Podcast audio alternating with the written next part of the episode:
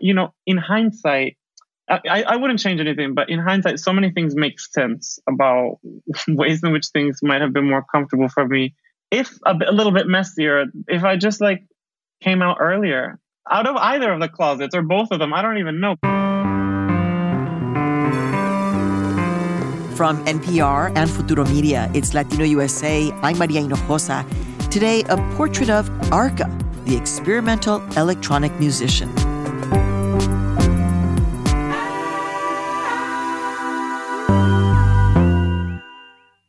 Many, many months ago, when 2019 was coming to a close, all sorts of publications were putting together their end of decade lists the best movies of the decade, the best albums of the decade, the best song of the decade. On one such list, Vice magazine highlighted perhaps an unexpected musician as one of the most influential artists of the decade. Her name is Alejandra Ghersi, aka Arca. Unexpected because Arca hasn't sold nearly as many albums as, let's say, Shakira or Rihanna. But the Venezuelan producer and singer has been at the forefront of a movement, bringing experimental sounds and ideas into popular music. Since releasing her first mixtapes as Arca in 2011, she's put out album after album of boundary pushing music. At the same time, behind the scenes, Arca's been busy producing for artists like Kanye West, Frank Ocean,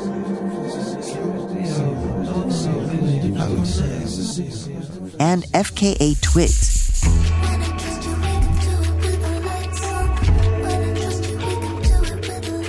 Helping to define a pop music landscape that's not afraid to get a little weird. In late June, Arca released her latest album. It's titled Kick One. It's her biggest production yet, featuring guest spots from Bjork and Rosalia, among others. Arca spoke with me on the phone from her home in Barcelona, Spain. We talked about growing up in Venezuela, her philosophies around music, and about finding herself as a trans woman. Bueno, Arca, I want to start at the beginning. You're born in Caracas in Venezuela, but you actually end up spending some of your early years in the United States, in Darien, Connecticut. So, what was that like? I was born in the parroquia La Vega, which my brother would tease me. I was born in Las Vegas. And I had a, an experience of Venezuela that was very early on, like before preschool, and then after second grade. That's when I returned. If you can imagine that like gap between preschool and third grade. I actually spent that in the States. A summary of those early years, that beginning was that in the American school, I was, my name was unpronounceable. And in the Venezuelan school, I was a gringo. So kind of didn't really feel like um, I was from one or the other.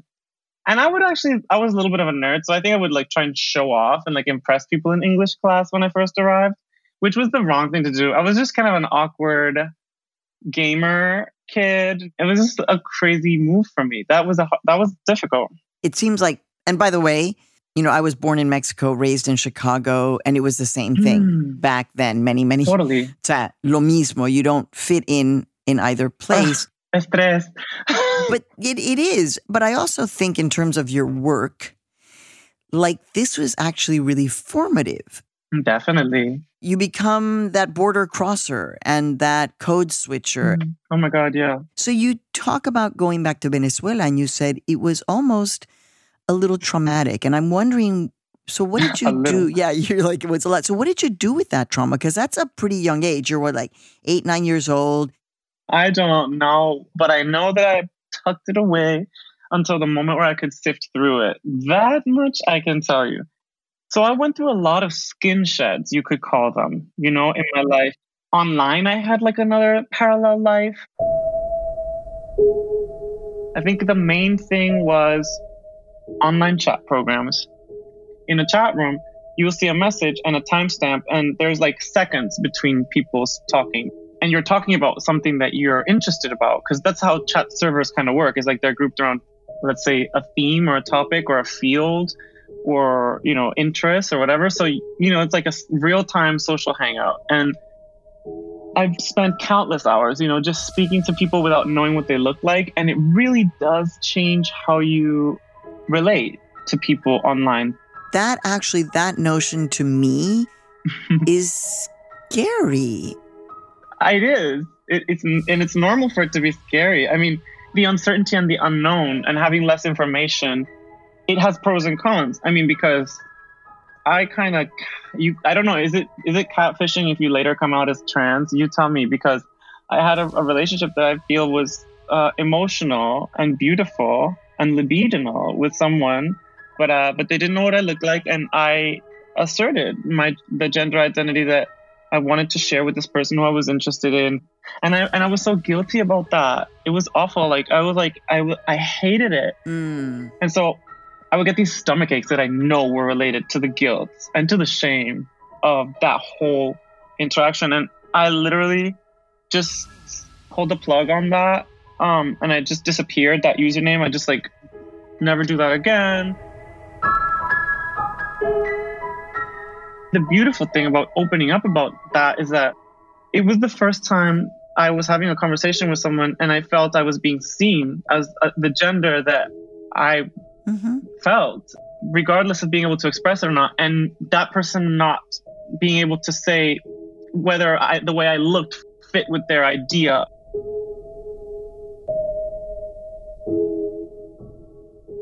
Then I was terrified about all this stuff. You know, I was just I was closeted in more than one closet. The whole thing is like there was no guidance. There was no, I didn't know a single openly gay person. I didn't know any.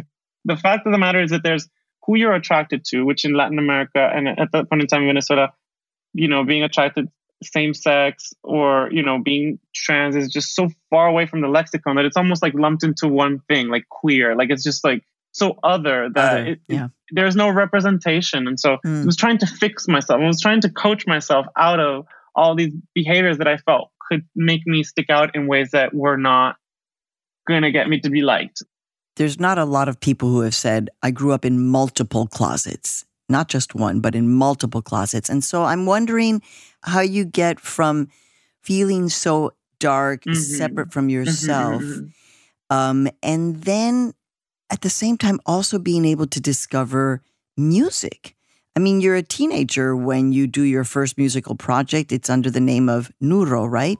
Hello. My name is Nora, and I am an alcoholic. So, talk to me about how music comes into your life when you're really, it seems like, struggling.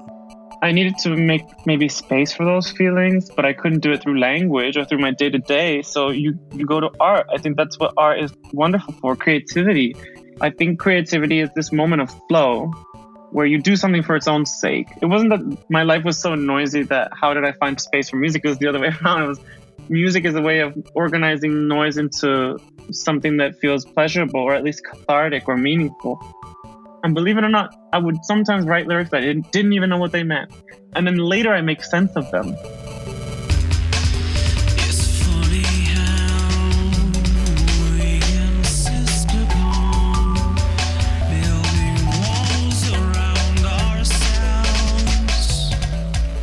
I'm really glad to have music because it's been a mirror that I've been able to look into many years throughout my life and, and see those skin sheds very much archived emotionally, storytelling wise, sonically, texturally, timbrally, tonally. I remember where I was when I wrote each of them. They're very powerful checkpoints, if you will, you know, like from when I look back. You leave Venezuela, you come to New York for college, and that's when you put out your first music as Arca. Correct.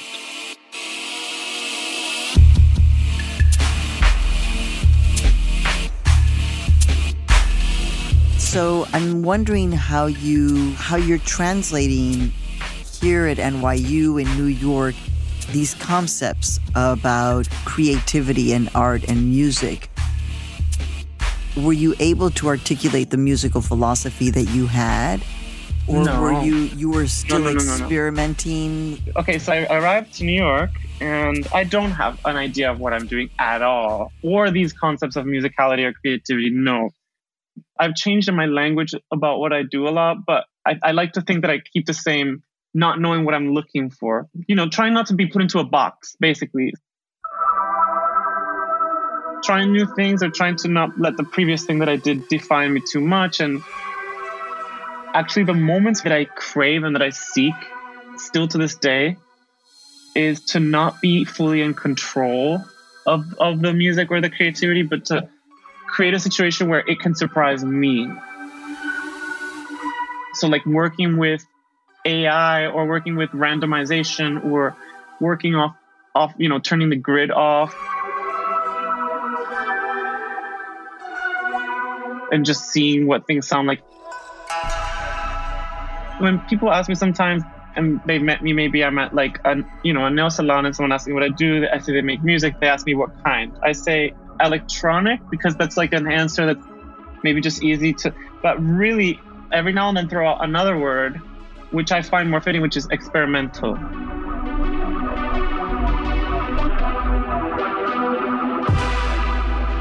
And the thing is, experimental will usually elicit many more follow up questions. And sometimes I just like to be polite, you know, but there's an element of like joy in searching and not knowing what you're even searching for, but having an idea. Like, that's beautiful to me. And that happens too with, I think, when I'm cooking. I know that sounds silly, but to try and consciously try and combine elements I haven't tried together. And maybe it'll work and maybe it won't. But if it works, it's like so much more stimulating than if you just autopiloted through it. So I don't really have that much of a clue what I'm doing when I'm making stuff. And I think that's the best creative state.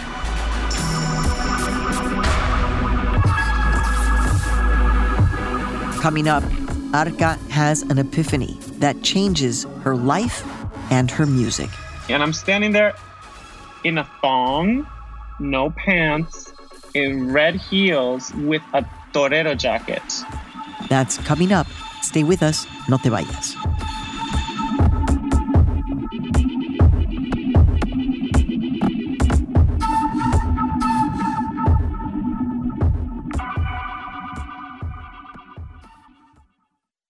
This message comes from NPR sponsor BetterHelp, the online counseling service dedicated to connecting you with a licensed counselor to help you overcome whatever stands in the way of your happiness. Fill out a questionnaire and get matched with a professional tailored to your needs. And if you aren't satisfied with your counselor, you can request a new one at any time, free of charge. Visit betterhelp.com slash Latino to get 10% off your first month. Get the help you deserve with BetterHelp.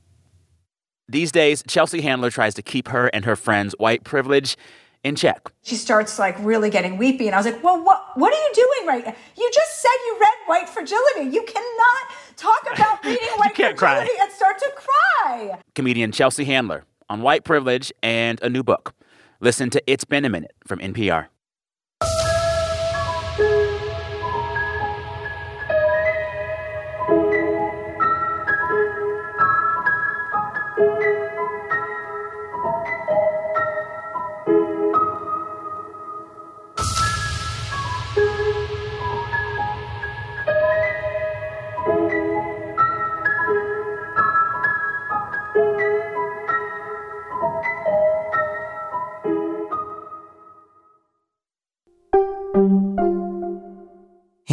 Back. Not long after Arca releases her first mixtapes, artists like Kanye West and FKA Twigs started seeking her out to produce for them, and Arca starts to gain stature in the experimental and electronic music worlds. Let's dive back into our conversation. Fast forwarding now, talk to me about what, what happens then in 2017 when you put out your self titled album in Spanish. I remember asking people, what my friends, what they thought about this strange urge that had built up in me to sing for the first time on my music as Arca, like without effects and explicitly saying like this is me singing. My voice just unaltered, if you will, because my vocals up until that point had been heavily filtered through effects. So there was a lot of armor. And and so at this point 2017, mysteriously, I feel compelled to open my mouth and sing. And it happened to be the, one of the first songs I happened to record was Piel. And Piel opens Quítame la piel de ayer.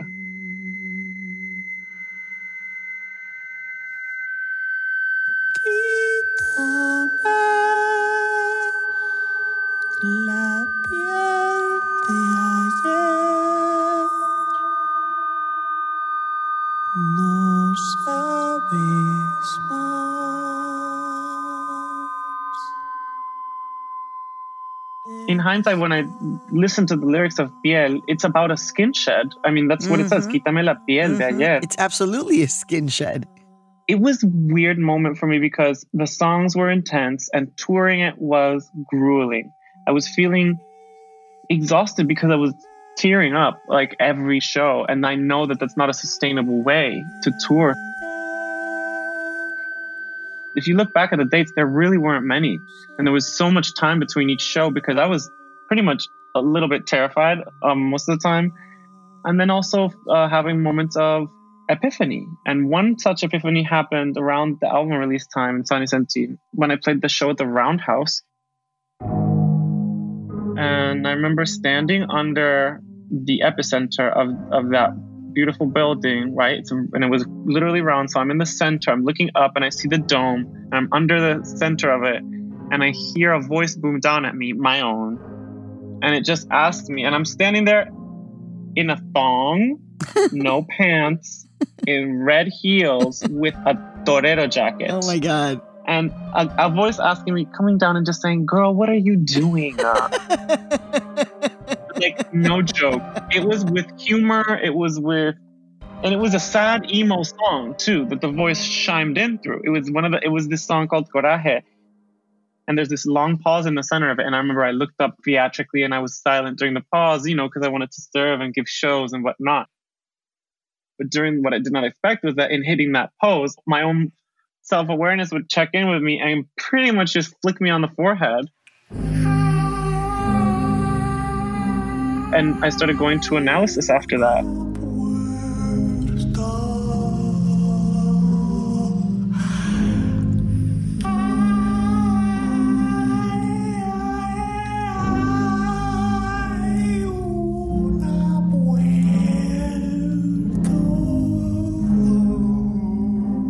So it was in performance when you realized that you want to do deep therapy. I went to therapy and he was like, it's going to be years. I was like, are you trying to scare me away here? And he's like, I'm just saying, like, it's not going to be fast. And I was like, I'm not scared. Like, let's do it. And one of the things that I didn't expect would come up was me coming out as trans. I didn't plan for that. In fact, I was trying to have that not happen. I was like, can I find another way to express this literally? And then just like it would not stop bubbling up. It was it was crazy. I called my mother on Christmas and I said, I'm a woman. And she was like, I know. I was like, you know, that could have helped so much if you just said one day randomly, without me needing to say anything back, that you knew.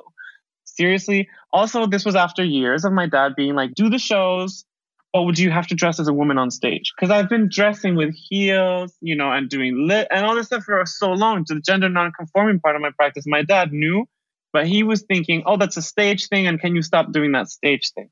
To the point where I was like, well, I don't know if we can have a relationship if we, if it's down to that, because for me, this is important. I was just trying to get him to understand it was important. And he actually came around to it.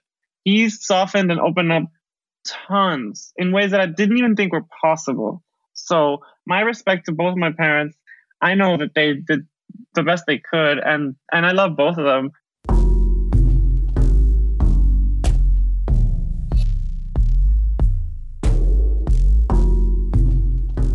So, talk to me about your latest album, which is called Kick.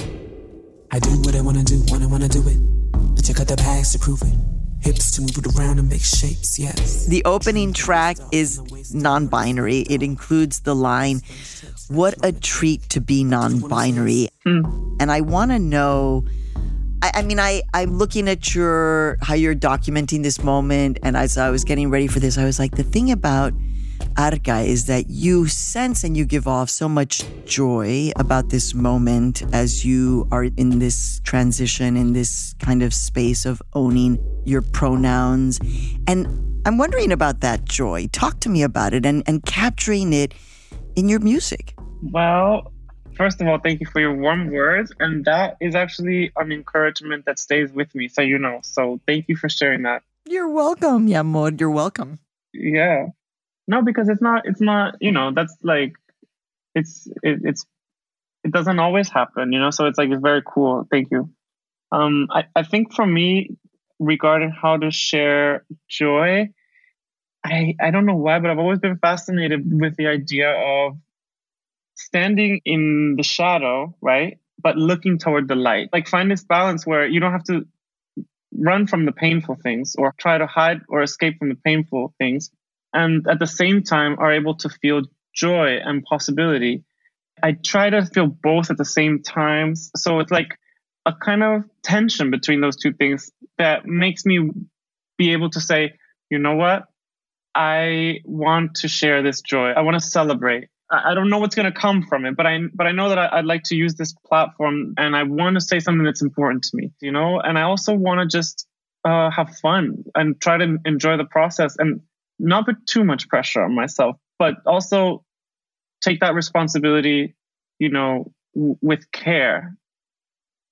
I'm thinking in part about this particular album, and what you have said, which that in some ways this album has been about reconciling your Venezuelan heritage and your trans Latinx identity. And so I'm wondering, talk to me about how you see that in this album.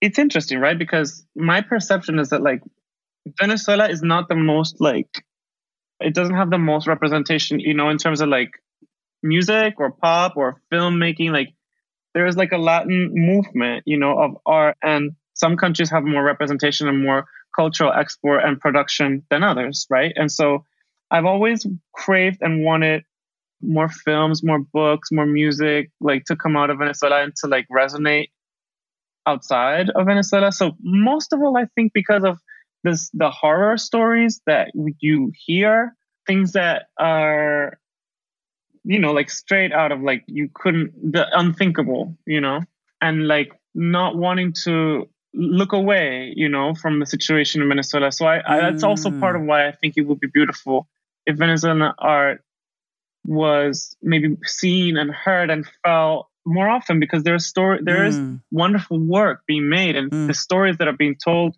no tiene nada que ver con eso. It, i mean we don't really you're right. I mean when you think of venezuela right now you don't think of flourishing art sadly. Um, in this album there are a few songs that are influenced by reggaeton. Um, i want to talk for a moment about mequetrefe. Mami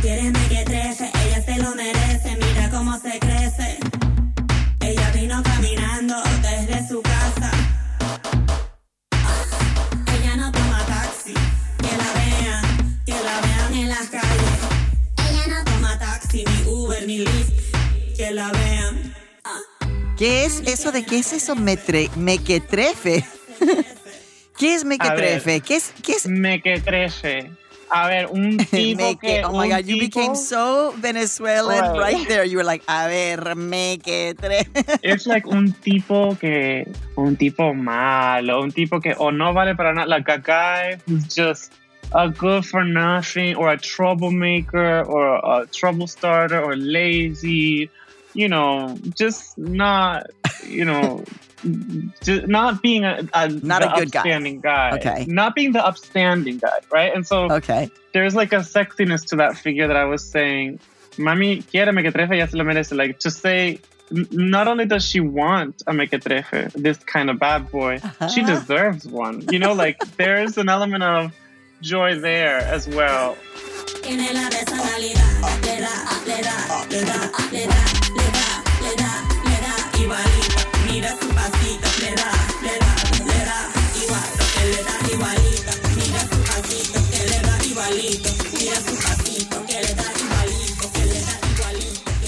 So, um, In 2019, Vice identified you as, quote, one of the artists of the decade. So, to be honest with you, Arca, when I'm preparing to do interviews, I'm like, oh, yeah, but oh my God, she's been one of the artists of the decade. She's worked with Kanye West. Oh my God. Mm-hmm. You know, what am I going to? And Arca, you are so down to earth. So, to my view, have your feet on the ground, but your head as an artist, you know, exploding in the clouds. But, you know, the truth is, is that you have been labeled most influential artist of the decade. What does that feel like? What do you what do you do with that, Arca? O no haces nada con eso? Well, it's I have a funny relationship with press. I like because I don't know. Like I try, I guess I try to see it as encouragement and not as pressure.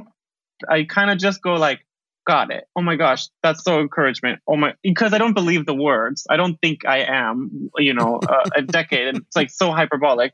But I was moved and by the gesture, you know, and so that's kind of how I interpret that kind of thing. I'm like, okay, so totally over the top and exaggerated and not true, but also gonna take that as a compliment. And also as a reminder to try to keep making work that can mean something to me and also to others.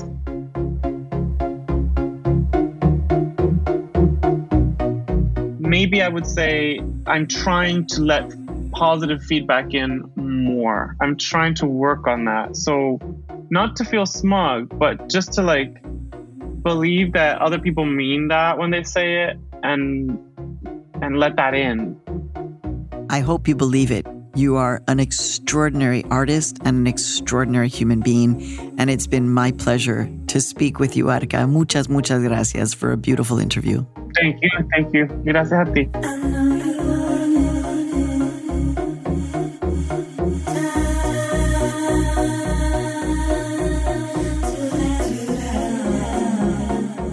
Arca's latest album, Kick One, is out now on XL Recordings.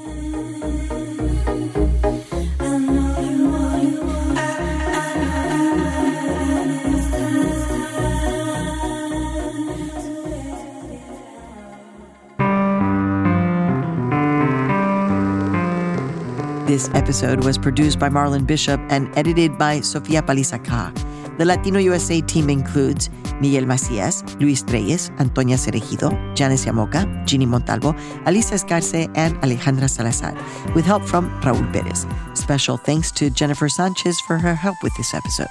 Our engineers are Stephanie Lebow and Julia Caruso. Additional engineering this week by Leah Shaw. Our director of programming and operations is Natalia Fidelholtz. Our digital editor is Amanda Alcantara. Our New York Women's Foundation Ignite Fellow is Julia Rocha. Our interns are Sofia Sanchez and Marie Mendoza. Our theme music was composed by Xenia Rubinos. If you like the music you heard on this episode, stop by latinousa.org and check out our weekly Spotify playlist. I'm your host and executive producer, Maria Hinojosa. Join us again on our next episode, and in the meantime, look for us on all of your social media. Stay safe. Hasta la próxima. Ciao. Latino USA is made possible in part by the New York Women's Foundation, funding women leaders that build solutions in their communities and celebrating 30 years of radical generosity. Carnegie Corporation, promoting the advancement and diffusion of knowledge and understanding. And the Annie E. Casey Foundation creates a brighter future for the nation's children by strengthening families, building greater economic opportunity, and transforming communities.